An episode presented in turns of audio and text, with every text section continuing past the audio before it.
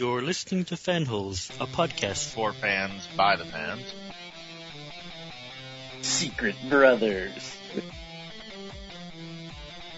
I have clinical. You guys are like wasting my time right now. Hey baby, what's going on? This is my microphone voice. Where do you buy those at? I need one. Yeah, I don't know what the fuck is going on. I didn't invent honorable mentions, mister.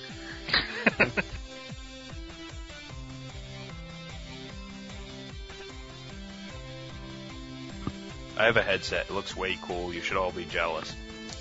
I, uh, we are. I'm with Mike on that one.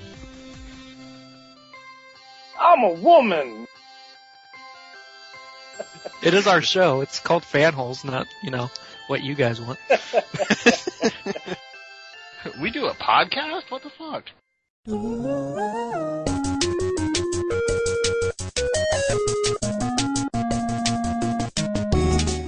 Hello, this is Ricardio, the evil heart of the Ice King, and you are listening to Fanholes, the pop culture podcast made for the fans by the fans. Oh my.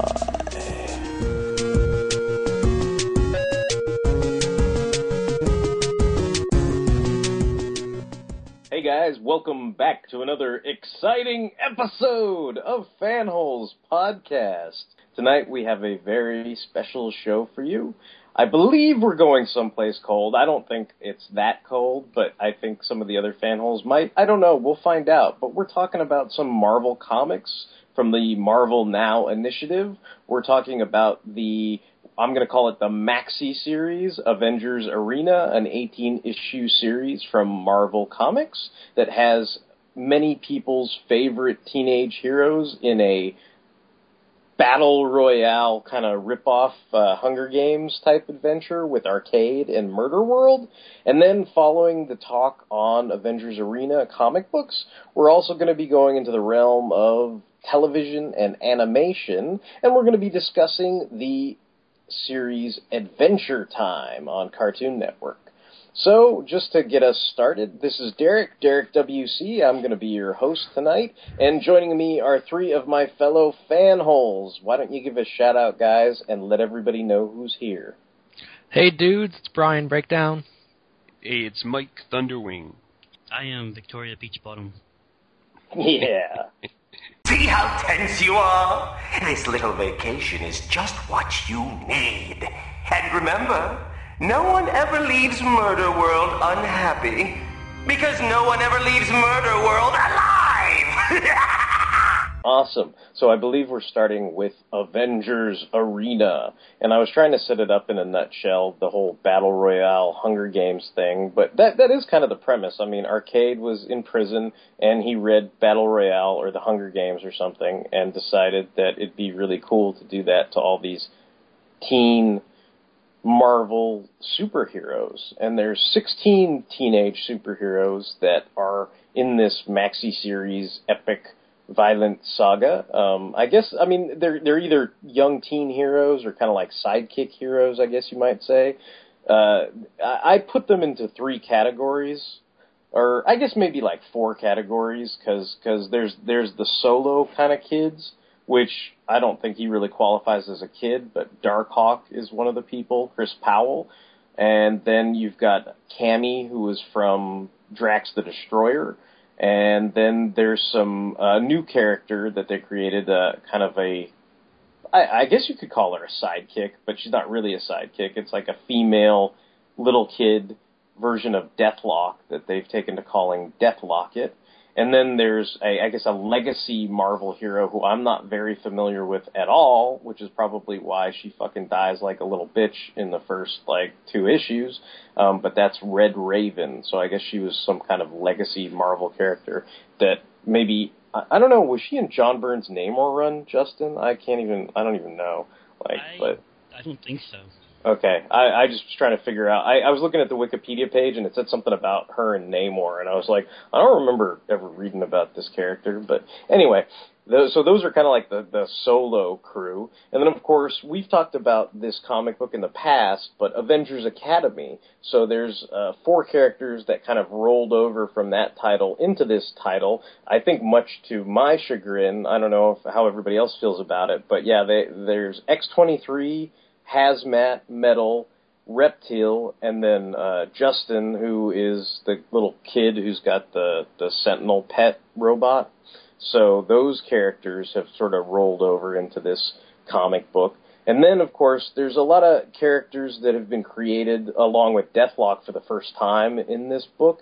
And most of those characters, I'd say, come from Captain Britain's Academy. You know, I don't know what the hell they call that, the MI3 Academy or whatever, but they, they all come from uh, Captain Britain's Academy. And, you know, you see like all those characters like Blade and Spitfire and, um, Bloodstone and and you know basically like some of the kind of heavily associated with with uh, the UK superheroes.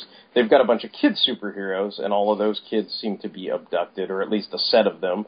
And that's Kid Britain, uh, Nara, who's like this Atlantean chick, uh, Apex, who is like Dr. Bashir from Deep Space Nine, so you know she's trouble. Um, and then there's another kid named Anachronism, who's kind of like a uh, Captain Marvel type, but with a little more sort of violence, I guess. Like he kind of starts out as like this kind of fat, overweight gamer dude, and I guess eventually he gets like the powers of this kind of brawny warrior guy. So he's running around with an axe, and of course Cammi takes to calling him Axbro, you know, so that's kind of how he he goes down. And then of course there's another sort of legacy character uh, which is Cullen Bloodstone. So it's not it's not the female Bloodstone from Next Wave and it's not the, you know, old man, old school Bloodstone guy, but it is um sort of another in the legacy line of of Bloodstone. Um and so he's also part of that UK crew. And then I guess the final uh unit of the the 16 kids uh, uh, are two members of the Marvel kid team, the Runaways, which are Nico and Chase. Um, so that I mean that's just the basic premise, but I'll I'll start turning it over to you guys. Um, you know, what, what did you guys think of Avengers Arena? What were your sort of reactions to the initial premise? Um, you know, how'd you feel about that? I'd open it up to anybody who wants to sort of chime in and let the listeners know. I really, really hated it. Like the first, like, yeah, I, I was like, oh man, like that's the best you can do. Marvel is like rip off, yeah, whatever's popular at the time, and then just stick your characters into it. I mean, that's not exactly new for them, but like I was kind of like, man, like you know these. I was almost like these characters deserve a lot better than this, and you know even in the first issue didn't do a lot to like ally the, uh, those fears because like you know obvious spoilers, but like Mettle dies in the very first issue, and he was like one of my favorite characters from Academy. So Yeah. I was like, that's that's initially uh, like that's my already low expectations like took a like hit already like so and I'm like going down down down Yeah, I, I was trying to keep an open mind about the whole thing after I read the first two issues, but uh, it, it kept getting under my skin. You know, like because Mettle Yeah. was a character I actually did like a lot, and he did kind of go out like Blue Beetle did in Infinite Crisis, where you're just like, oh man, he he was a good character, people liked him a lot, and he just kind of got taken out like a bitch. I mean, like it was just a really ignominious way to go out as well. Like, I mean, I know, I know they tried to set it up like he was doing it for Hazmat, and you know, he's like, I'm the weakest link, like, don't kill her, kill me, but it it still was one of those things where you're like, oh, that just, I don't know, it, it that that fucking does suck.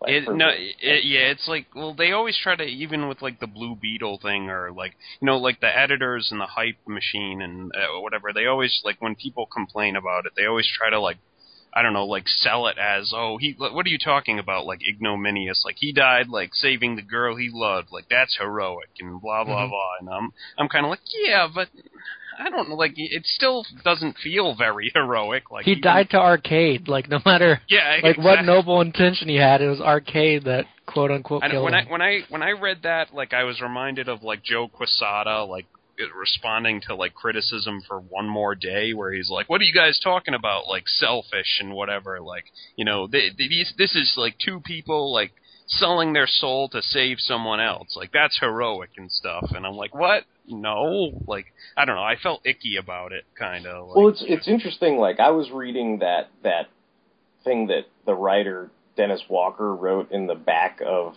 the final issue. How his original intention was, oh, this was just going to be this one-off arc in Yeah. in another comic book, and all of a sudden the editors were like, Larry, like make Yeah. that your whole book. You know, like it was very, you know, you could tell it was this organic thing, and even he sounded like sort of reluctant, like he was like, I don't know, and then and then he's like, okay, guys, like okay, and I don't think like the story is is badly written or anything. Like I don't, I honestly, I don't blame him at all. You know, like No. you know, it, it's just one of those things that that got rolled into like some kind of hype machine thing, and and and unfortunately, I'll, I'll be honest. Like of the people that did not survive Avengers Arena, the only person I actually had any real emotional attachment to was Mettle.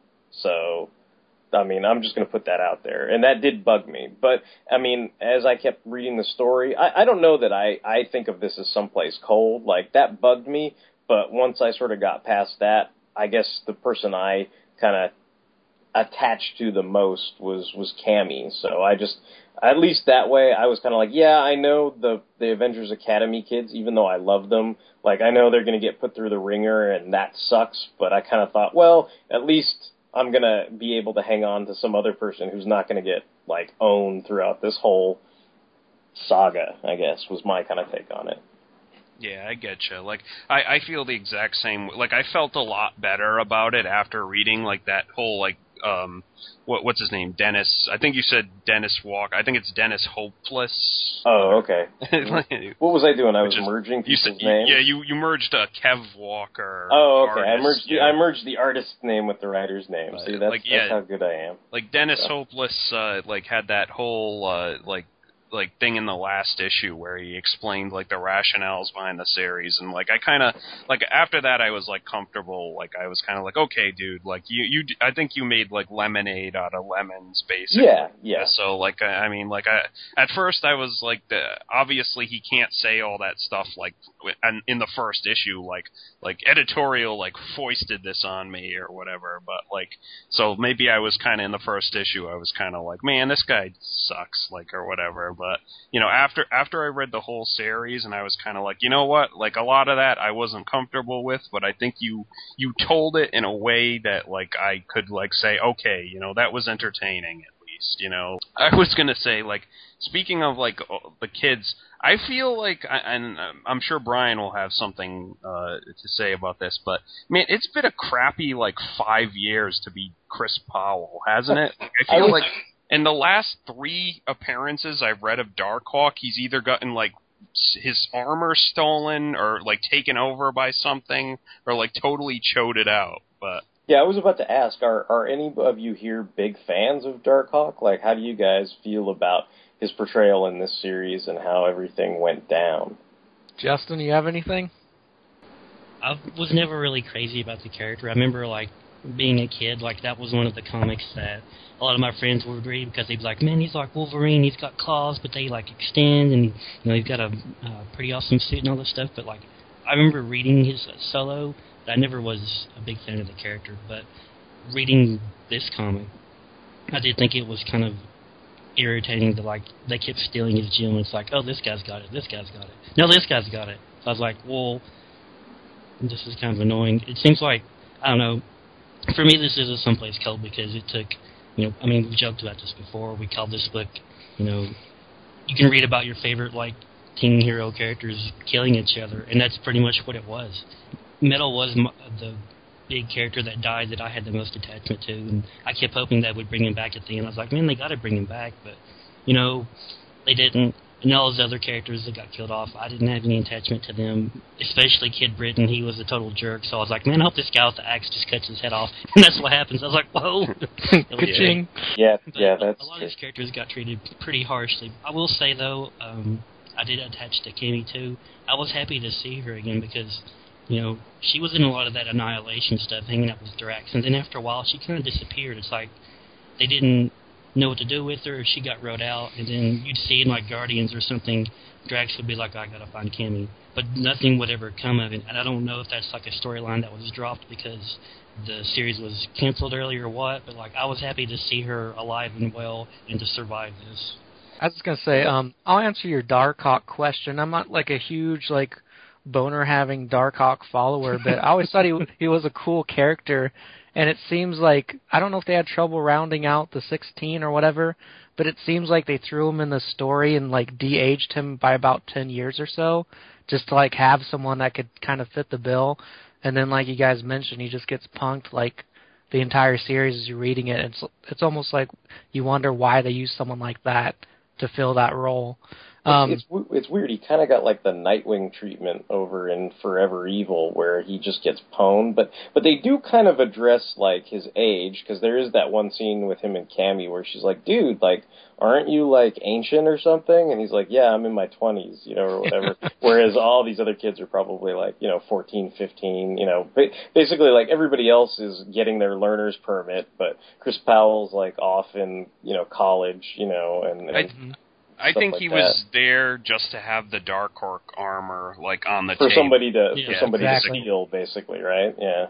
I I guess I I- like all you guys are saying like you know you, Mettle was like the largest like in the biggest loss and I I agree with that. I don't I felt kind of bad for Justin like the Sentinel kid. Like I know people really liked that series and like I thought he was like he showed up a few times in Avengers Academy and he had Yeah, like yeah. one story dedicated to him and I I liked him and I felt kind of bad for him because like especially like since in Avengers Academy it kind of like established that like you know the Sentinel is like his friend and stuff. So Yeah. you know the, it pretty much dies pretty much in Arena too, and like he turns it into this giant mech suit to fight in. So like well, I, to me, like I, I don't know how to explain this. Like I have nothing against that character at all. I don't know that I have too much invested in the character, but I never had anything against it. But the minute he gets found by X twenty three, and she's like, "Oh, you're you're still alive," and then he goes, "Well, yeah, kind of. Although I'll probably be paralyzed for life." I just kind of went, "Oh, well, he's kind of fucked no matter if he lives Yeah. or not." So I almost I, I don't know how to explain it, but I, I almost thought of it as like a blessing, you know, like not I, I don't mean to sound like insensitive, but it was just like I was like, oh well, he you know he, he would have had a very difficult life had he survived. I mean, I guess if you treat it realistically. I mean, I know there's comics, and probably Tony Stark could have given him a fucking milkshake, and then he would have been walking or whatever because he had like nanos in the milkshake or some shit. But you know, I was thinking of it in terms of real life, and I was just like, man, well, that would just suck because you have to, you know, either you know go through all this, you know, rehabilitation or I don't know what they could have done for the kid. I mean, he may have, like he was saying, he would have been tied to the Sentinel or been paralyzed or whatever. So I was just like, oh, that, you know, I don't know, all around like that. That definitely kind of sucked. Yeah. Hey, if Bruce Wayne can find a cure for his broken back, Tony Stark can do the same for this kid. dude, it's just lifting weights and training hard. exactly Yeah, dude. doing doing a lot of push-ups and stuff. Well, well, well, Axel from the All Access crossover just beams over Shondra Kinsolving, and she does her little back whammy on Justin, and then it's like, dude, Sentinel, we're in the business again. Yeah. I have a quick question for you fellas in the nose. I, I was reading by trade, and like I just looked it up today, and volume three of the the, the um, trade isn't even out yet, so I haven't read the full story.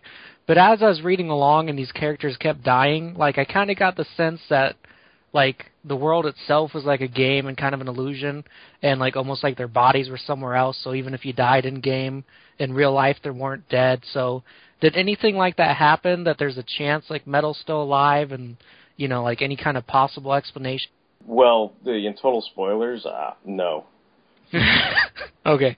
They Like, use not- not yeah they arcade uses Mettle skin like as a decoy like later and It's like basically, uh, yeah. There's like a double talk where there's a single issue where Hank Pym basically is kind of sniffing, like his his Pym sense is tingling, and he's like, "What the hell is going on here? Like something's off." And he's off, like kind of searching for a lot of these kids that are missing, because like some of the other runaways come, you know, and are like, you know, oh, Nico and Chase, they're gone, and you know, most of the explanations are fairly reasonable. You know, a lot of people think that Mettle and Hazmat ran off because Mettle's parents, or no, no, Hazmat's parents were against the relationship. So they all think that they sort of eloped and, and, and ran off to, you know, avoid kidnapping charges and, and all this other stuff that I guess had Hazmat's parents have, uh, you know, charged, uh, you know, Mettle with. So when Mettle comes basically they're they're looking for all these different kids and stuff, and then eventually Pym and Tigra find Mettle, and then he's doing all this scanning. But I guess apparently Mettle skin somehow the the clever clever double talk is even though that's an LMD that Arcade made, it's like mm-hmm. I guess it fools you know the great brilliant Hank Pym because you know it's like he can't read his his scanners can't read through Mettle skin or something. Like that's supposed to be the explanation. But mo- most people are like, you know, Wolverine's like, oh, no kids are missing from my school, bub, and you know, Captain Britain's like, oh, it's just truancy and shit, and it's no big deal. Like Pete Wisdom and uh, uh, I forget who the other guy was, like went off on a bender. It was like Pete Wisdom and Union Jack or somebody went off on a bender for like two weeks, and it's like, oh, these kids have only been gone three weeks, and they keep updating their, you know, basically Twitter and Facebook, and you see like all these goofy pictures of all the the British kids like in the Playboy Mansion and you know doing goofy ass shit that obviously has been fabricated by Arcade. So so most people think there's some logical explanation of where these these kids have gone for the most part. I, I I did like that issue, but it was kind of bittersweet in retrospect. I mean, it was written by Christos Gage and it was kind of like Hank Pym going around to people and being like, "Hey, remember all these Avengers Academy like subplots that like were abruptly like halted? Like, you know, whatever happened to those? Like, but I don't know." Hmm. I um I I I'd like to discuss, if if we can, I don't know if we're done with Darkhawk and some of these other guys, but since as the series goes on, they go into some of the more original characters, I'd kind of like to talk about the UK kids for a little bit and what everybody thought of them. I mean, I know Justin already kind of brought up the fact that he hated Kid Britain and he was glad that he got his head lopped off by Axbro. Um, but just going into more detail with with the whole cast, um, you know, my take on it is like they they they're very they they have this kind of I, to me, it, maybe I think of this as a compliment, but I think they're kind of inspired by like the inner ugliness of like Alan Moore stories, you know, like like Miracle Man and Watchmen. It's like they're they're kids, they're teenagers, but it's all about you know, Kid Britain is, uh, you know, with this, you know, Bashir girl, this girl Katie Bashir, whose name is Apex or whatever, but he's really sneaking around on her with the Atlantean girl Nara, and then, you know, Axbro, who's the little geek kid, walks in on them on the pool table, and he punches him out, and, you know, there's the, the Bloodstone kid might have a thing for Axbro, and, you know, there's all this kind of drama and, you know, kind of, I guess, you know, just kind of very, you know, dirty ugliness to the whole, you know, because basically, you know, it, you know, without, uh, well, I guess you know we're going into a bunch of spoilers, but you know, uh, Katie Bashir is just the most evilest cunt bitch ever because she's a technopath and manipulates Deathlok or Deathlocket, and is basically the one person who seems to legitimately be playing Arcade's game to win, whereas everybody else, you know, nobody else that's there of the 16 kids seems to want to kill anybody else to survive. Like they, if if there is any stuff like that going on, it seems like it's either in the heat of the moment or it's it's a definite kind of response to a life or death situation. Whereas, you know, this girl Apex just seems like a manipulative bitch from the start. So.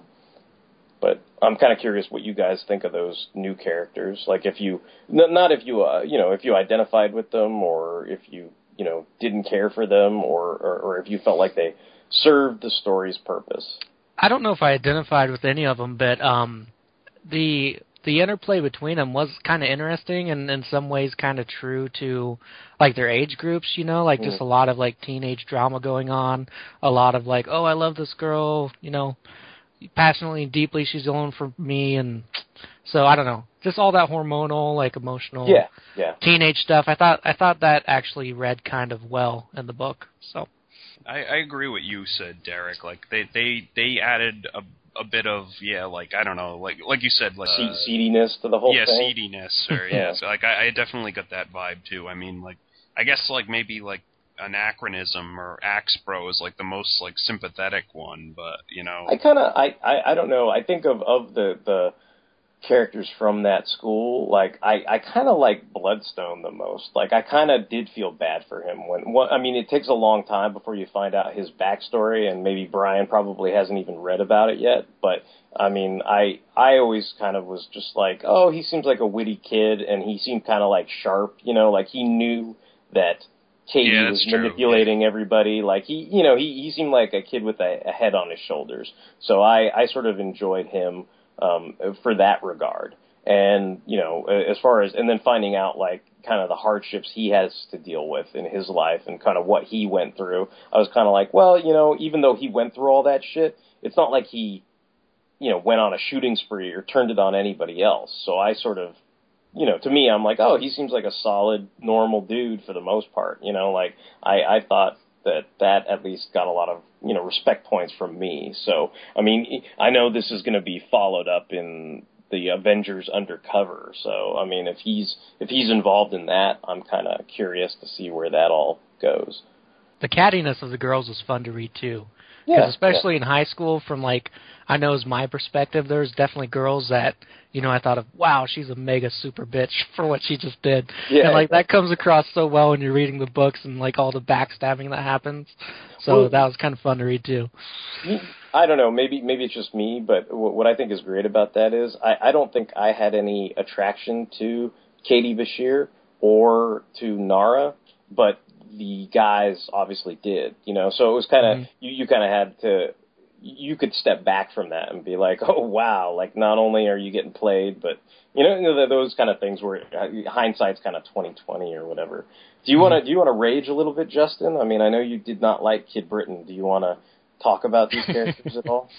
Um, the only two from the Braddock Academy that I liked were Anachronism and Bloodstone. Like all the other characters, they just, like you said, it was seemed kind of like you know Alan Mooreisms, like to the extreme, extreme wars, like you know just all those like uh, you know kind of like Brian said, those things that they're going through. Rampaging emotions. Yeah, they're rampaging hormones. Uh, I thought I thought all that read well, but at the same time, it was seemed kind of like to me. I was like, well, that's a little to the extreme words for me because Bloodstone and Anachronism was the only ones I thought were sympathetic at, at all. Like I said, Kid Britain was just a total jerk. I was happy to see him die.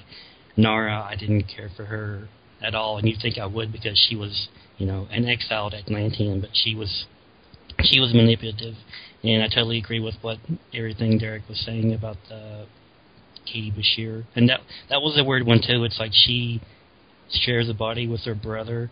I was like, Yeah, oh, they- that's they- a little they kinda- like, they they they kind of revealed that whole Ranma one half thing, or or maybe Glory from Buffy for anybody who doesn't know the the anime reference. You know, the they, they she has this brother named Tim, and Tim's like sort of the good brother, and she's kind of like the evil manipulative girl. Like you find out that she got so tired of sharing this body with her brother that she sort of quote unquote faked his death where they her and her parents, you know, got into a car accident that she actually caused. And then after that she learned to suppress her you know, brother that she shares the body with. And then after that she told the parents that he had quote unquote died. Like he he he never came back. So then all of a sudden things you know started going her way. And that's when she went to the Braddock Academy. And you know she's very kind of you know that that seediness like is exemplified by the scene where like they they basically sort of explain that Kid Britain had been cheating on her, you know, sneaking around with this Atlantean girl Nara, but at some point on the island she's just like, "Oh sweetie, like I knew you were two timing me and I thought it was cute, but now we're like in this life or death thing, so like, you know, forget about it. Come on, let's go." And you're just kind of like, "Wow, like she's she's basically very cold-hearted, you know, like dude, there's not a lot more to it than that." So, also, since we have Brian on the show, I think it might be good to talk about Constrictor for a little bit. You did get up to that part at least, right, Brian? Um, you have to refresh my memory. I thirteen through eighteen, I think, are the issues I missed. Was Constrictor in it before that? Yeah, he was in issue seven. It's when they go into Arcade's personal backstory, like how he had his big birthday oh bash. yeah, and like Everybody punk was making fun of him and sort Yeah. of, you know, and then then it kind of ends with him killing Constrictor, basically. So I just thought, since Constrictor's like one of your favorite characters, uh, that that we could go into that a little bit. Well, I, d- I don't have much to say besides it was kind of funny to see how like everyone kind of ripped on uh arcade behind his back, you know, Yeah, which yeah. basically like um I think just voicing like fan fans' opinion of arcade because Well, but, but even even that though, like to me, I'm like looking at the guys and I'm like, you know, it's sad when fucking the porcupine is the guy like ripping on you. Where I'm like, come on, dude, you're the fucking porcupine. Like, who are you to judge arcade? Like, I was like, I would have just taken out my like arcade crowbar and started smacking him right there. But you know, And my Uh, favorite, my favorite bit from that issue was when like Taskmaster is like, "Settle down, guys, just bear it. Like these crab cakes are awesome." yeah, yeah. Well, it's like it's like what it kind of similar to the whole uh, you know UK crew, I guess, with the kids. It, it is a big popularity contest. It's like they're like, you guys come to this shit every year, and the the wrecking crew is just like, come on, man, this guy's you seen this guy's gamepad downstairs? Like, it's awesome. Like, just put up with the shit so we can have a good time at this party. exactly But you know, you know, but some people, you know, just uh, can't can't play along with it. And I guess him and Constrictor get into this fight, which I don't know. It's weird. Like I, I know Mike's read the uh, Avengers Initiative, and I, I think like ever since Dan Slott wrote the thing, and he couldn't use Sandman as like sort of the reformed good guy villain for Ben Grimm to pal around with. It always seemed like to me in that series that Constrictor was like a fill-in for the good guy version of Sandman. And like for a while there, Constrictor was having that kind of like I'm going to try and be on the up and up, you know. And and even in the initiative, it was like he was there and he was having this relationship with Diamondback. And I know eventually that went sour, and this could explain his his kind of change in personality and the way he's so aggressive and everything. But I just thought it was.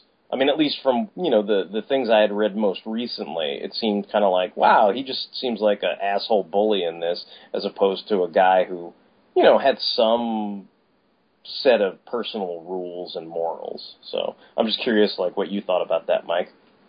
Yeah, I I I did kind of think about like I kind of felt that way as well. I was like, man, but you know, I've also read appearances of Constrictor where he was like that, like Yeah, where yeah. he was just a thug or whatever. So I, I I probably just yeah, I probably just figured, oh, he's probably just having a bad day. He's not banging Diamondback anymore, and he's you know he's probably you know I, I I don't know know. that would make me grumpy. yeah. So he's probably he was probably I bet And, uh, Captain I don't- America had some days like that too.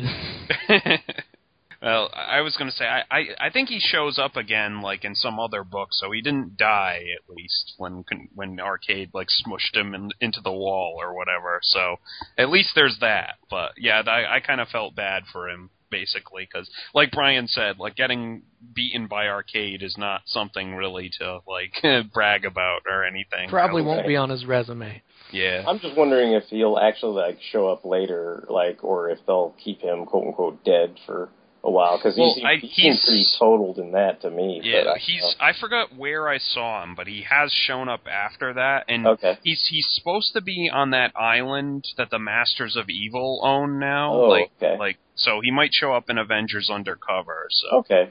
Okay. I think every everyone's forgotten though that he has he's supposed to have cybernetic arms now. Like they just kind of draw him with regular arms now, but. Hmm.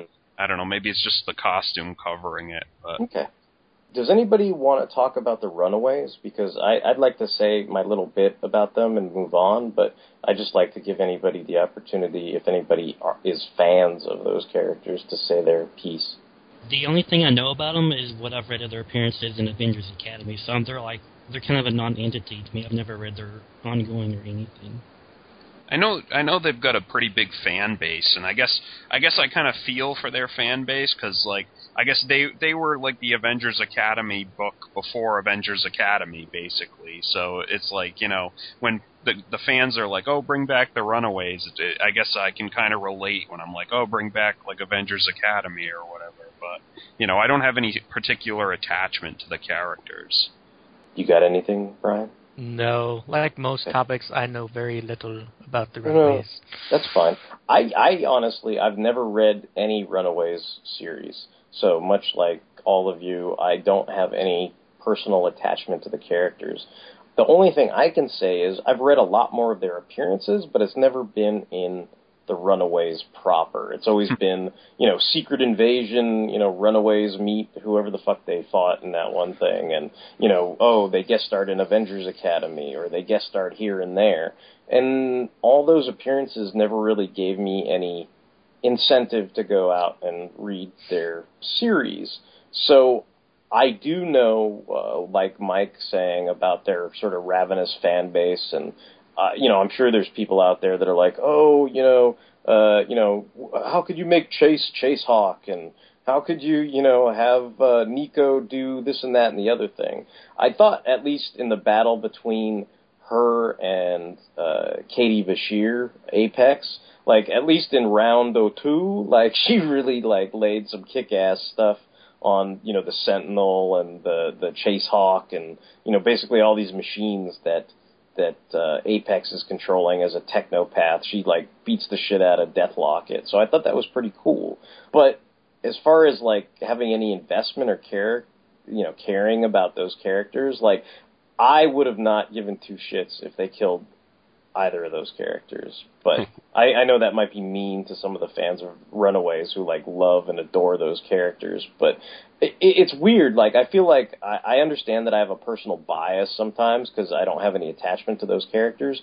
But I, I think I've given a lot of other young heroes a fair break. So I mean, maybe if I read that series, I'd change my opinion, you know, later, you know. But uh, it, it just makes me think of stuff like I, I wasn't that into the new Avengers Academy when they were being released as comics. I remember when the House of M tie-ins came out. That those were the one House of M tie-in that I skipped. You and mean then X X Men Academy or Yeah, yeah, said eh, Avengers? Oh, did I? Sorry, X Men Academy. Yeah, that's what I meant to say. Um, but um, yeah, I never read any of those until much, much later. But when I did, you know, I, I thought it was a really good book, and I appreciated having read it. And you know, it led into things like Chris Yost's X Force, so I had a greater appreciation of the characters in that, and you know, so so I, I guess all I'm saying is that that I don't really care too much about the Runaways, but maybe that's just because I'm I'm biased. Um, No, I, I I know exactly what you mean, and I don't know. The, the funniest thing I always remember about them is in the Avengers Academy, like when they they guest starred in that, and like they're like Mettle and like Chase kind of hit it off, and like uh, I forget, like they keep like calling uh Nico's staff like her magic rod, and like whenever she they say that, you see like Chase and Mettle in the background, like covering their mouths, trying to not to laugh, and, like Nico's like, seriously, Chase, like every time, like, but Yeah. that always cracked me up. But I like speaking of of some humor. I know a lot of this is all violence and death and seedy British kids, but um, I I did like the uh, moment where Hazmat kind of goes bonkers, and her and Reptile are on that island, and he catches some sharks for them to eat, and she's like.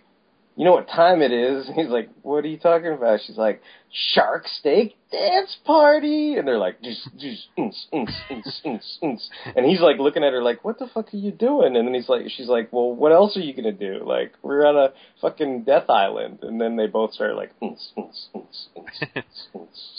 I thought that was pretty funny, and I liked when um when Cammi like uh you know interacts with Reptile, she calls him Godzuki. So I kind of thought that was funny.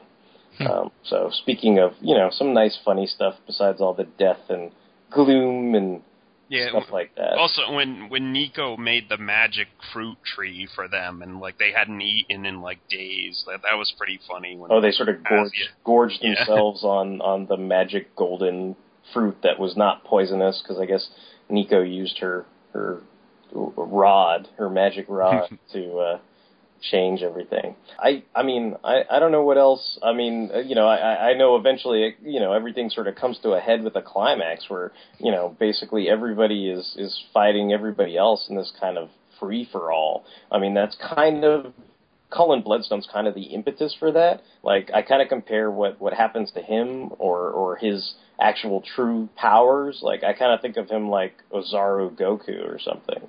So I thought that was kind of an interesting, you know, battle and fight and everything. And to me, it like I said, it added to his backstory, and I enjoyed, you know, reading about that and everything.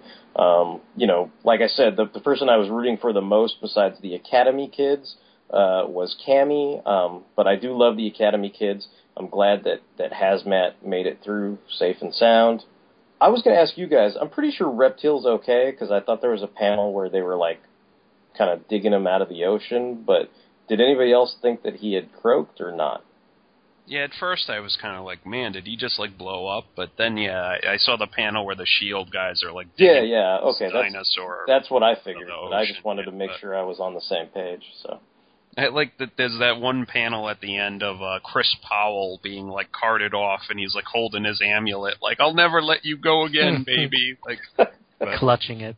yeah. as long as I'm not in like Losers Part Four. Or Yeah. whatever.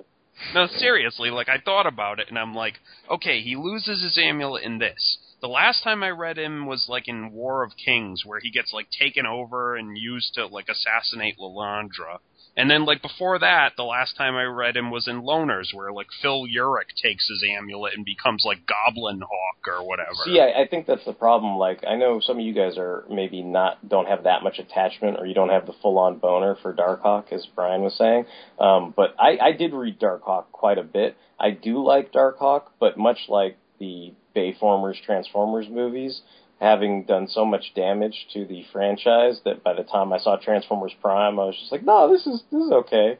Like I kind of feel the same way about Darkhawk in this because I'm kind of like, well, I've already read the fucking you know the the loners or whatever. Like, I mean, how, how much worse can it get? You know, like it's like so he's with all these underage kids and whatever. Like he gets you know taken out of the fight. I'm like, well, hey, hey, at least they didn't kill him. You know what I mean? Like, I mean, for a while there, it, like it was weird because he had like a question mark by his little headshot, you know, and people like, is he dead? Is he not dead? And then after a while, when you kept reading the series, eventually they just said fuck it, and they put a big X like he was dead. And I was like, oh, I guess he re- he really did die, and we just it was off camera. Like, what's more ignominious than that? And then you know, eventually they sort of do the reveal where it's like, ta-da!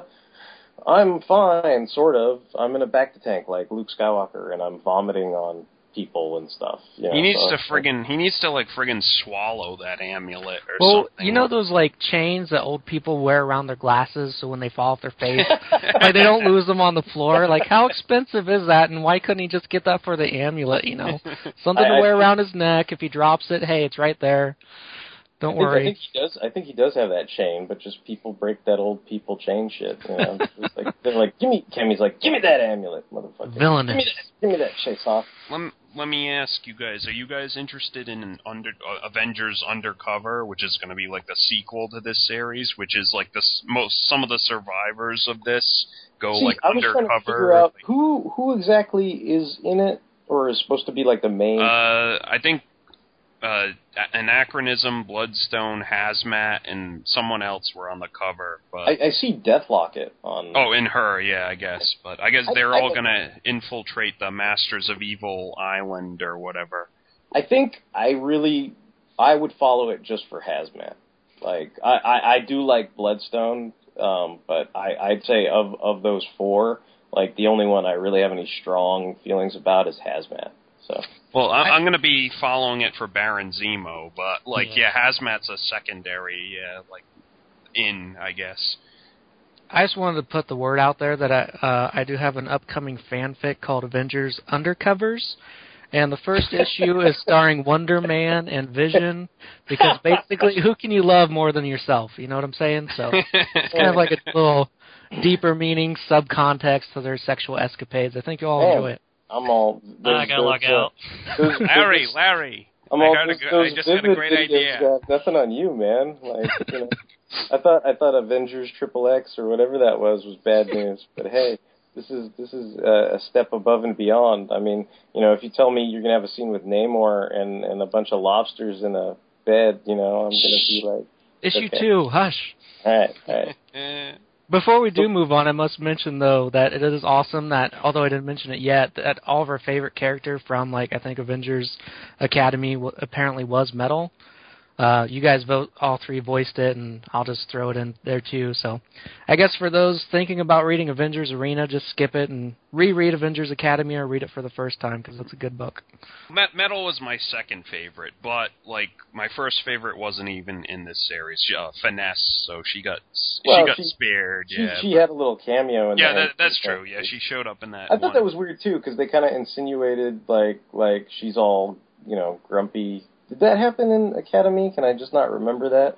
Like um, that the last where, issue, yeah, like um Reptile hooked up with like White Tiger, and she like, Oh, got all okay. like okay. she got She all got all- sad, and she got all Quicksilver. Okay. Quicksilver was like, "Congratulations, like you're, you got your heart broken. How does it feel?" Like he was like Joe Rogan or something. Ah, Quicksilver, the tact of a brick. but, but yeah, to like ha- Mettle and Hazmat would be like second in line for favorite character from Academy. So yeah, I was pretty sad to see Mettle go. And I don't know. I guess like he's not important enough for them to resurrect. I guess so. He might be gone for good. But Him and him and Maxima up in the sky with Richard Rider on that cloud. Nonsense. But I like it. Then away! Yeah, let's do it. So, I guess we're going to move on to something more giddy and happy and fun. I, I see lots of, of fun, exciting, cartoon like avatars staring at me in the face. I see the Ice King. I see Jake, the amazing, stretchy, shape shifting dog. And then I see a dude from the regular show, which I don't know Future Mordecai. so so um but we are talking about adventure time. So that's that's what we're talking about next. And if you haven't seen adventure time a brief synopsis basically is that it follows the adventures of Finn the human and Jake the dog in the land called Ooo and that's I mean th- there's not much more to And they it have than adventures. that, right? and I they mean, have adventures. you know, they they they it's it's not mm. a series that you need to watch in any sequential order. I don't believe. I mean, I could be wrong. I've only watched two seasons. I watched the two Blu-ray releases that have been out so far. I mean, and people can correct me if I'm wrong, but it, it seems like one of those things that you can pick up at any old time. Am I incorrect in that assessment? I think that's true for the most part. Yeah, there's some episodes with like the Lich King that you kind of need to watch in sequence, but those are, there there are not many episodes of that. And Okay. this Okay. latest season has had a few episodes with Finn's, you know, relationship with the Fire Princess. Like you kind of need to watch those in order because that relationship kind of evolves. So when did you guys first discover Adventure Time? I know Justin was the one who kept trying to goad me. He said, "You got to watch this show, dude." And I was like, "I don't know, dude. I might not be I might not be hip and cool enough." And and even when I bought the Blu-rays, I was like, "Okay, I bought the Blu-rays, Justin." Justin's like, "Yay!" And I'm like watching it, and I'm kind of like, "Oh my glob, you guys! Oh my glob!" and I'm like, "What is this?" And I'm like, "No wonder all these like hot girls I know like Adventure Time because it's a bunch of girl stuff, right?" I'm like Lumpy Space Princess and Princess Bubblegum, and they're going to raves and like you know they're partying and all this stuff, and I'm just kind of like, "Oh my glob! Did you see that, guys?" and I'm like, "Oh, okay, so this is why chicks like it, you know."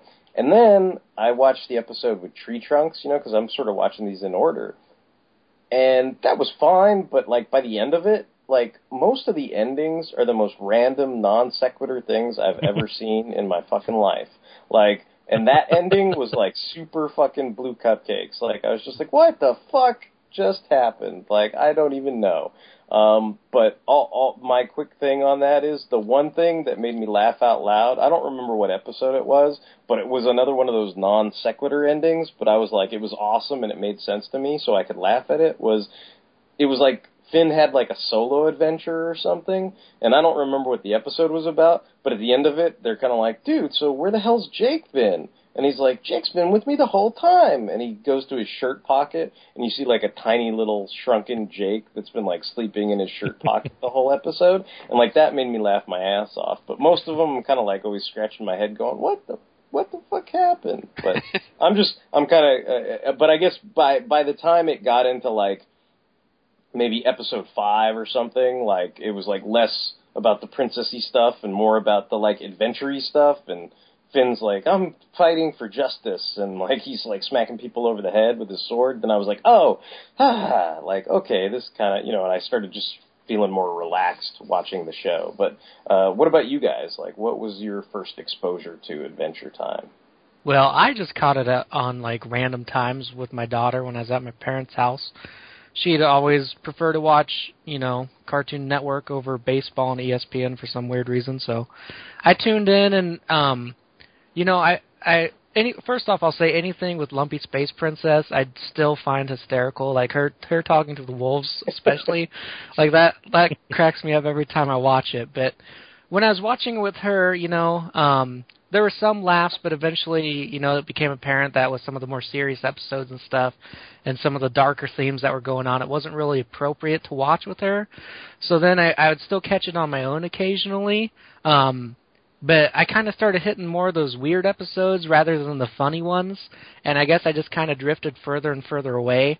And that's kind of the reason I have my future Mordecai avatar tonight too, is because around that same time I, I started catching regular show, and like I guess regular show just kind of started to dwarf my the appeal that um, you know, Adventure Time had. So I kind of switched over and became a pretty much all regular show fan, and kind of left Adventure Time in the dust at that point. What about you, Mike? What's your kind of take on your introduction to Adventure Time? I just like started hearing like buzz about it like on the internet and like you know some afternoons I just turn on the TV and I'd see it on and I'd throw it on and I'd see a few episodes and I'd be like yeah this is, pretty funny. And you know this week I actually like, watched like about 20 episodes and stuff and like got caught up on a bunch of stuff and yeah like I, I like it. I think it's wacky and it's like it's very charming in places and yeah it gets like it gets really like oddly like almost out of placely dark sometimes sometimes, mm-hmm. like like or they make really like like heavy comments or he- like they're really heavy like implications of scenes.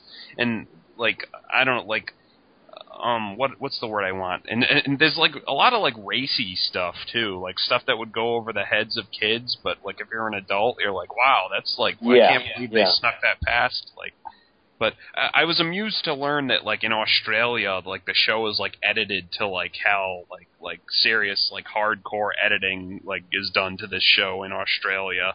Just got like all those references are like removed and stuff, and like even even stuff like they you know they they call people like for their like swears and stuff like they call like people you butt like like even that's like removed or whatever or you you you wad or something like they they cut all those out too. I I like it though. Like I I I haven't seen like anywhere near the whole series, but like I every time I see like like like Justin said, there are some things that like connect to each other, but like for the most part, it seems like continuity is not like like paramount. Like like I've seen all the episodes that detail like the like the Ice King's uh, like backstory, which is like one of those really like kind of dark things if you think about it. But like it, the most most of the other stuff is kind of like standalone funniness, I guess.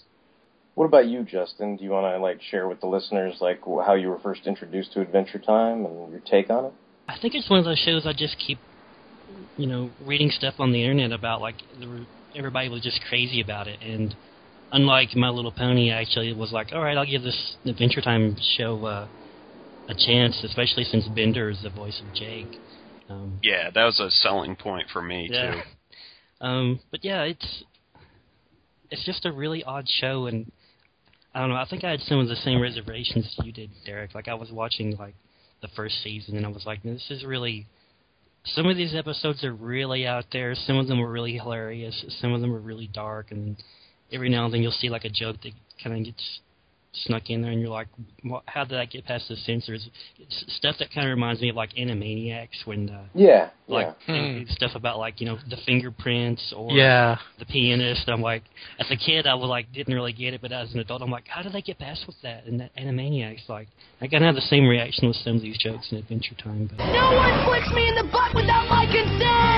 I think it's great. Like I've I've seen all the episodes. Like uh, the, the most recent episode, I've watched that too. It was uh, it was another weird Tree Trunks episode where she gets married, and there was some kind of odd jokes in it about her like having different husbands and stuff. I was like, this is really getting kind of out there. But um, you know, my uh, my avatar right now is the Ice King, and he's my favorite character just because he's so bonkers and insane. He's always like kidnapping princesses, but then you know later on they kind of get back they get into his backstory, and I think it's really you know Mike said it's really kind of dark, and it is, but it's also really sad because he you know it's kind of like this post-apocalyptic thing where he was like he used to be a scientist called Simon, and he finds this you know the crown that gives him his ice powers, and he he finds you know this little girl who becomes Marceline, and he has to raise her and in order to protect her, he uses the crown, but the crown like makes him like lose his memory and go crazy and insane and bonkers. And he finally just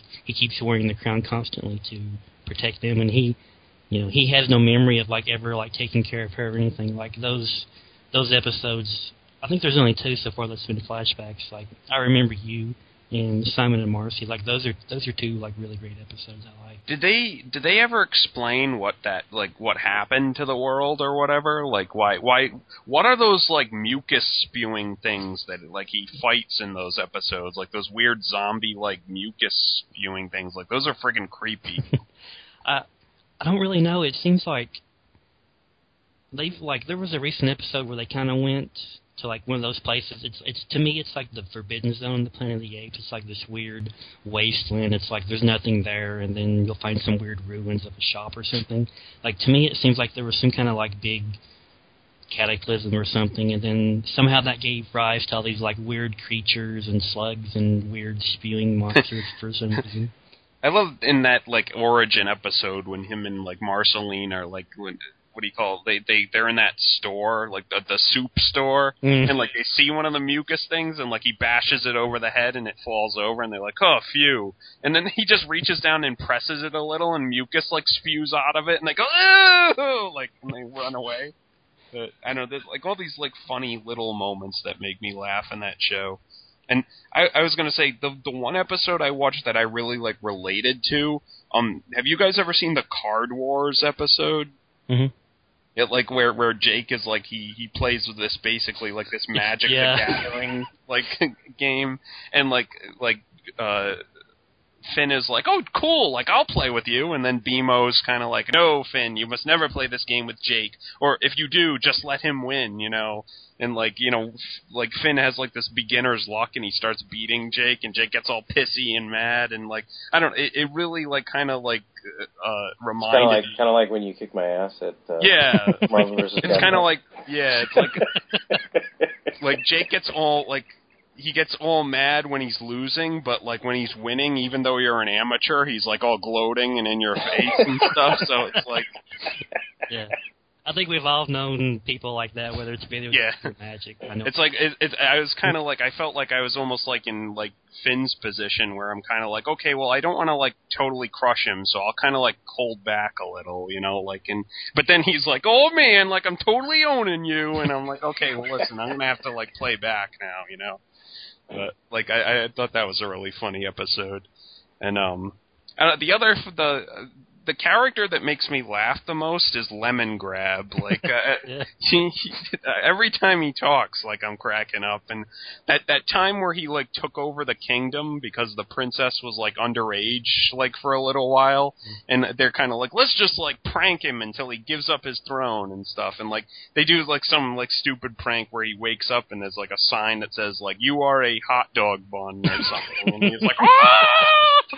Right? And then like that doesn't work, so then Finn's like, uh, okay, like we're gonna do it my way this time, princess. And like then their, their prank is like they get like sheets and like put them over themselves so they look like ghosts, and they just run out into the hallway and go woo. And they run up to Lemongrab and just punch him in the stomach and then run away. And he's like on the ground crying and stuff. I don't know. I, I was like, man, you went to like the the Christopher Walken like school of pranks or something where he's like, I pranked them with a tire iron, you know, like I don't know. Well, that- speaking of speaking of other favorite characters, like is there? I know Justin said his favorite character was the Ice King, and Mike was talking about some of his favorite character moments.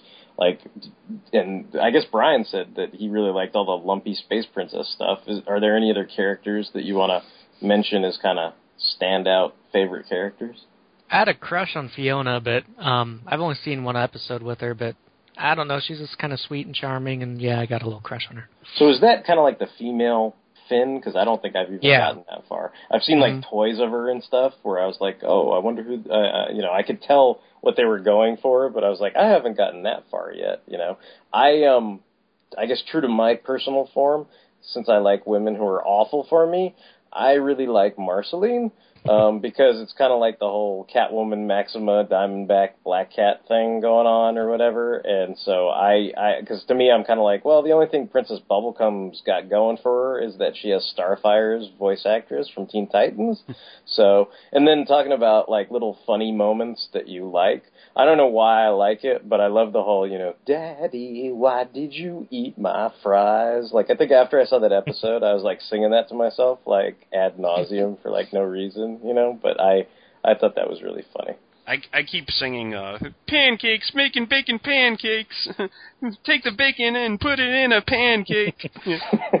There's a lot of like really funny songs in the series. Uh, I think my favorite like funny moment that already cracks me up is the episode "Memory of a Memory," where they kind of like go into uh, Finn's head and see some of his memories. It's like Marceline, and they're like Marceline opens the door and she sees like a little baby Jake. He's like dancing around and singing. Like that always cracks me up. I like the episode from the second season since I've only watched two seasons, but uh, one of the ones that was a standout for me was called Video Makers, where basically they're trying to make their own home movies. It's like Finn and Jake, where they have like a movie club, but then I think it's like, you know, Finn wants it to be like some kind of action movie and Jake wants it to be a comedy and they get into blows over like who who could make like the best you know, movie or whatever and stuff. So I just, I don't know. I used to make little short movies when I was a kid, so that was just funny to me, just in general. another uh, another episode that had like a weird like dark tone to it, but then it had like a completely like random ass ending. Um, that one where like Finn gets knocked unconscious or he gets a concussion or something, and he wakes up like six months later. And like the entire kingdom is deserted, and Jake has like a band is like rummaging around in garbage, and he has a mm-hmm. bandage around his head, and he's like lost his memory, and like it turns out like all the candy people are like underground and stuff, and then it it turns out like a deer did it or something, and then at the end of the episode they murder the deer and throw it down the toilet and like flush it down the toilet, and then they all cheer, and then like everything's back to normal, and I was like, what? Wait, what? Yeah, that that sounds like one of those non sequitur, like scratch your head type endings. But it's like it's like a it's not it's not like a like a anthropomorphic deer. It's just a regular deer that like kind of like licks its crotch and like looks at them and stuff. And they like drop something heavy on it and like squash it to death. And then they just kind of like push its corpse off into the water. I don't know. It was just like I was like, wow, like what? I was like, I'm not even sure what you're going for there, but One thing I want. I wanted to ask you, Justin, was uh, one thing I'm totally not familiar with at all. Like, I think I tried to flip through one of the comics before, but I've never read any of the comics. And I know you mentioned this before on the show that you read some of the Adventure Time comics. Like, the vibe I got when I flipped through it was that it was a little more real world somehow. Like, that these were all figments of Jake's imagination or something, or, or Finn's imagination. Like, that he was, like, just a kid doing, like, a where the wild things are type thing here in Adventure Time, or Hmm. I don't know. Can you elaborate on any of that, or am I incorrect, or or what? I I never got that feeling reading the comics. They kind of, uh, what am I trying to say? They're like really good on like retconning stuff in the TV show. Because there was like a a pilot where Finn was actually called Pin, and he actually mentioned this in the comic. Because Jake's like, "Hey, remember when you used to call yourself Pin because you love pins?" And Jake's like, or Finn's like, "Yeah, what was wrong with me? That was lame." um, and they go like they go back in time and they they meet their younger selves when you know uh, Finn was calling himself Pin, and there's like a there's this big story arc where basically BMO is kind of like the Terminator or something. There's like some kind of he, he BMO becomes evil, and there's like a bunch of BMOs, and it's like some kind of like big BMO Terminator apocalypse, and they got like, time. And the, the the comics are really, I don't know, they're not like as non sequitur, but they're really just kind of out there. Like they're really kind of when you read them, it's like they're over and just like you know it's one of those like Bendis things. It's like you read it and you're like, oh, that's over already. Like, but it doesn't. It's not. I wouldn't say it's bad like that. It's just like, well, that's. It's kind of written like in a very manic style. So you're turning the pages and you're like, oh, it's it's over. Like, okay, well, I need to read the next one. It's just kind of the very odd comic books. Okay, cool. That's interesting because I I just wasn't familiar with those at all. So I thought that'd be interesting to hear about. I don't have anything else planned. I don't have any other questions planned unless anybody wants to talk about more favorite episodes or characters. But uh, I leave it open to you guys. But otherwise, we could move on to our awesome thing of the week when everybody's ready. In the meantime, I will sing "Daddy, Why Did You Eat My Fries?" while Mike. Daddy, why did you eat my fries? Mike, did you see the episode with Weird Al? No. He played, um, I think it's Banana Man. I think it was from this current season. It, it was a pretty good episode. I'm gonna yeah, I'm gonna watch more of it, so I'll probably get around to that. I pretty much I went into Google and like typed in like 20 best episodes of Adventure Time, and then I watched like all of, like the first list that came up. I like tracked down and watched all of those. But At at one point, I entertained the idea of buying like a Jake and a Finn toy from Jazwares.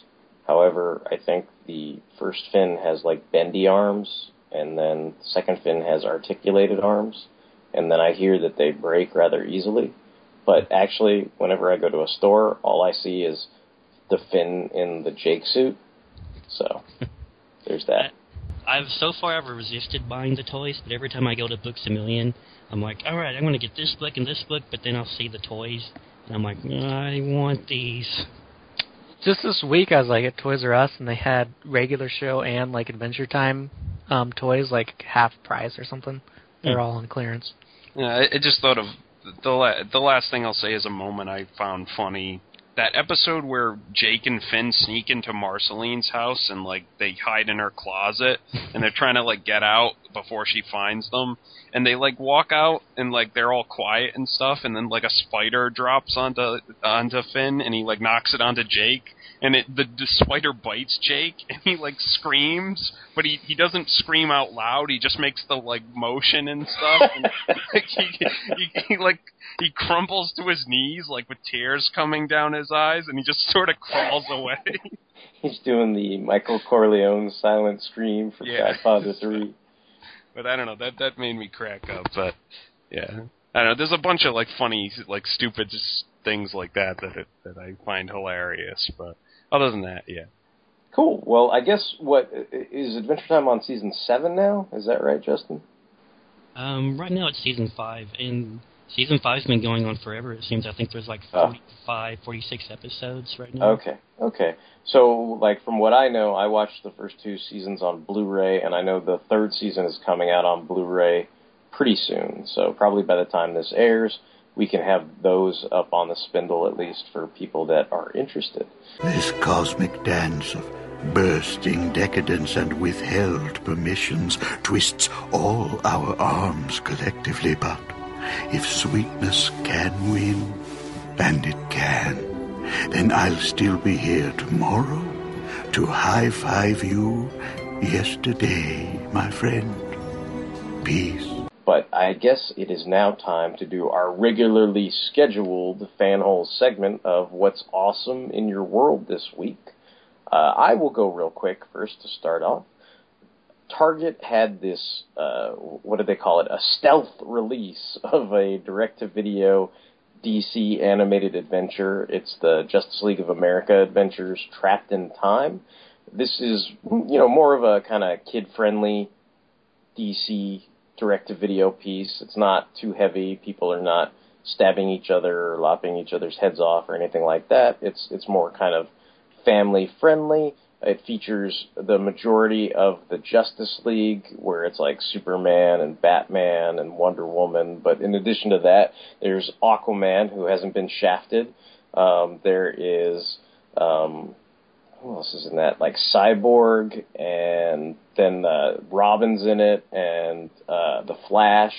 Um, so like, there's there's plenty of characters from kind of like the Super Friends era, but the the main characters that it actually follows, since it has to do with time travel, is Dawnstar and Karate Kid from the Legion of Superheroes, and it kind of has this plot where you know Lex Luthor gets hooked up with the time trapper, and there's there's all these kind of time machinations.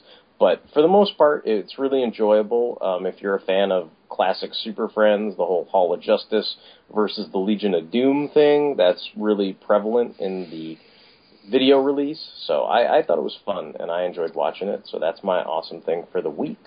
My Uh, favorite I'm- thing about it was no one got called a douchebag or got savagely. Hey Justin, what can you do? um, yeah, so Justin, how about you, man? What's your awesome thing of the week? Um, I'm going to talk about a few things really quick. Um, I've been watching a lot of anime lately. Um, I watched Attack on Titan, which kind of like Adventure Time is something I heard a lot of people talking about on various you know internet forums. So I sat and watched it, and I thought it was really good. Basically, it's about these uh, this kingdom that's kind of besieged by these titans, who are these like giant, huge you know, well titans for lack of a better word, but they don't have like any skin. Like all you see is like their their muscles and stuff. So it's really creepy. And they these titans kind of besiege this kingdom and try and break through the walls. And they eat people. Like that's that's like their only purpose is to like to eat humans and try and break in through the wall and eat them. But the, but of course, there's a lot more to it than that. Um, the next anime I watched was Sword Art Online, which if you've ever seen dot hack sign. It's kind of like that. It's about these these kids are in an mmo and then you know shenanigans happen. They get trapped in the online world. They can't log out. And if they get killed in the online world then they die in real life. And i really like i, I really enjoyed that. Um, you can watch both of those on crunchyroll which is where i watched them. And then the final anime i want to mention really quick is Space Battleship Yamato 2199. I thought it was a really good kind of reimagining or retelling of you know the, the original story. The animation is really great. I mean, it, the animation looks fantastic, like in HD. There's like a lot of shots where I'm like, wow, there's there's a lot going on here. You know, explosions and you know the ships running about and all this stuff, and it, it looks fantastic. I really liked it. Cool. That sounds like something I'd check out. What's the second one called again, Justin? I just didn't catch it. Is something online? Sword Art Online. Oh, Sword Art. Okay. I just wasn't sure because I didn't hear the first time. So, cool. Uh, So the first two you can watch on Crunchyroll. What about the the second one? Is just out on the interwebs or? Yeah, there's, um, you know, I get I got a uh, fan sub, of course, but I, I read somewhere that it's actually been licensed as Star Blazers twenty one ninety nine. So maybe cool. you'll see a really for reals release here soon. Do you know who licensed it? Mm, I'm no, I'm not sure. Oh, that's okay. It's probably only like two big options, right? It's got to either be Funimation or those uh, other guys like the Sentai Filmworks, whatever Sun, I don't know, whatever that amalgamated thing where like all the other anime goes to these days, because there's not much else going on in that arena. Um, but yeah, no, those all sound awesome. Um, what about you, Brian? What is your awesome thing of the week? My awesome thing this week was Diesel. Uh, Diesel is the code name, whatever, for the third party reimagining of Motor Master, famous for being the leader of the Stunticons. Um, I don't know, his release date kept getting pushed off and off versus like, you know, third quarter 2013, fourth quarter 2013, December 2013, and here it's finally the end of January, and finally he arrived. But um, I was quite impressed when he did arrive. Uh, I posted a picture on Bot Talk, but in truck mode, he's like just nearly as big as like G1 Optimus Prime. So all of us kids from the 80s can reimagine the glorious King of the Roads uh, scene from Transformers where they smash into one another. Yay! And, uh, Prime gets a headache and Motormaster gets totaled. But anyways, um, yeah, so he's impressive. A lot of heft to the figure. I started transforming him, forming him last night. I'm about halfway done now. He's pretty complicated, so uh, I hope to get through it soon. But so far, I'm really enjoying it. Any anything to report on the durability of the figures? Are you afeared for your life in transforming it, or is it something where it's stress free? The um, most of the trailer there there are a lot of panels that will do like some pretty intense 90 degree rotations and stuff. So like if you're not careful and like if you grab like one corner of the panel and some of these panels are like four inches long and not super thick, so I could see where people would get in trouble like carelessly transforming them where those would snap or leave stress marks. But I think if you're really careful and just handle it well when you're transforming it, you should be okay for the most part. Cool, cool, very cool. I think that's neat that they're they're of similar status and size. Mm-hmm. All right, Mike, you are are on the tap to round us off for awesome thing of the week. What do you have? Uh, just something I've been rereading recently. Um, uh, I've been in a kind of Spider-Man mood, so and we've been recently talking about some Spider-Man related stuff. So I've been rereading the, the Life of Reilly, which is a like thirty something part like article that was like released like I don't know I think it was like ten years ago, uh, like on someone's blog. Uh, uh, some dude like it, it's pretty much a complete and in-depth analysis of the Clone Saga, and it's got like commentary from a bunch of like creators and stuff.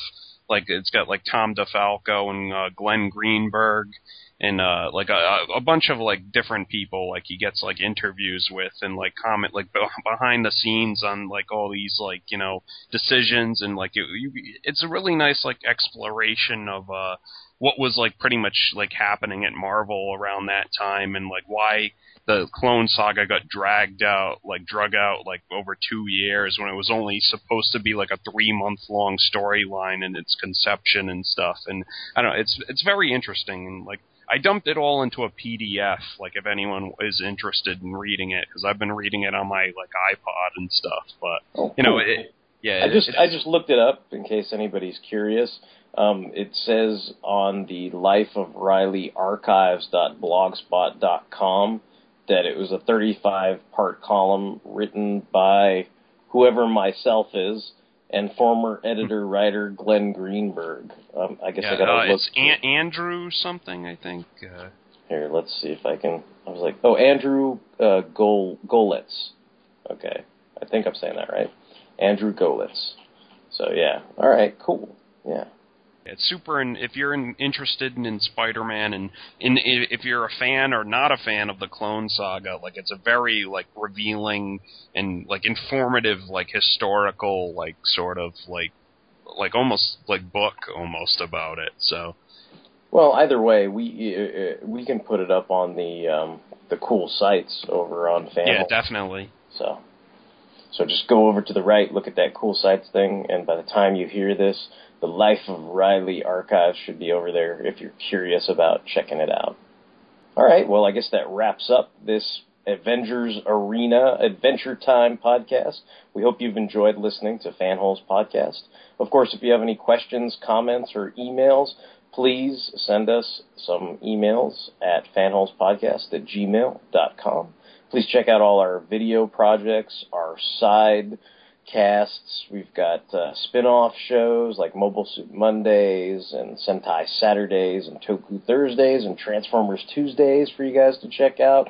Um, we've got a Tumblr with lots of pictures up on there. We've got Twitter and Facebook, and we always appreciate all the likes that people give us when we release our stuff on the Facebook. It's much appreciated, so thanks for that. And until the next time, this is going to be Derek, Derek WC, signing off. Hey, this is Brian Breakdown. It's Mike Thunderwing. James Baxter. Horse.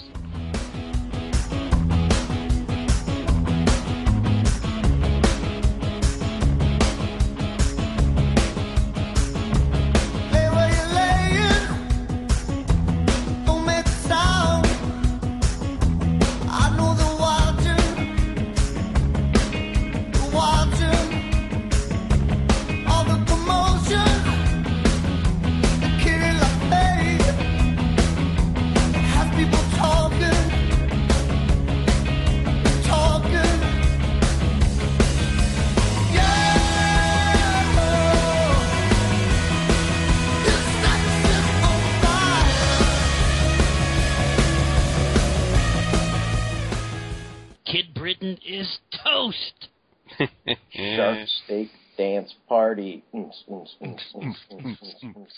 And now, Fanhole's podcast is proud to present Axl Rose's thrilling rendition of the Adventure Time theme song. Adventure time, come on, bring your friends to a world that'll never end.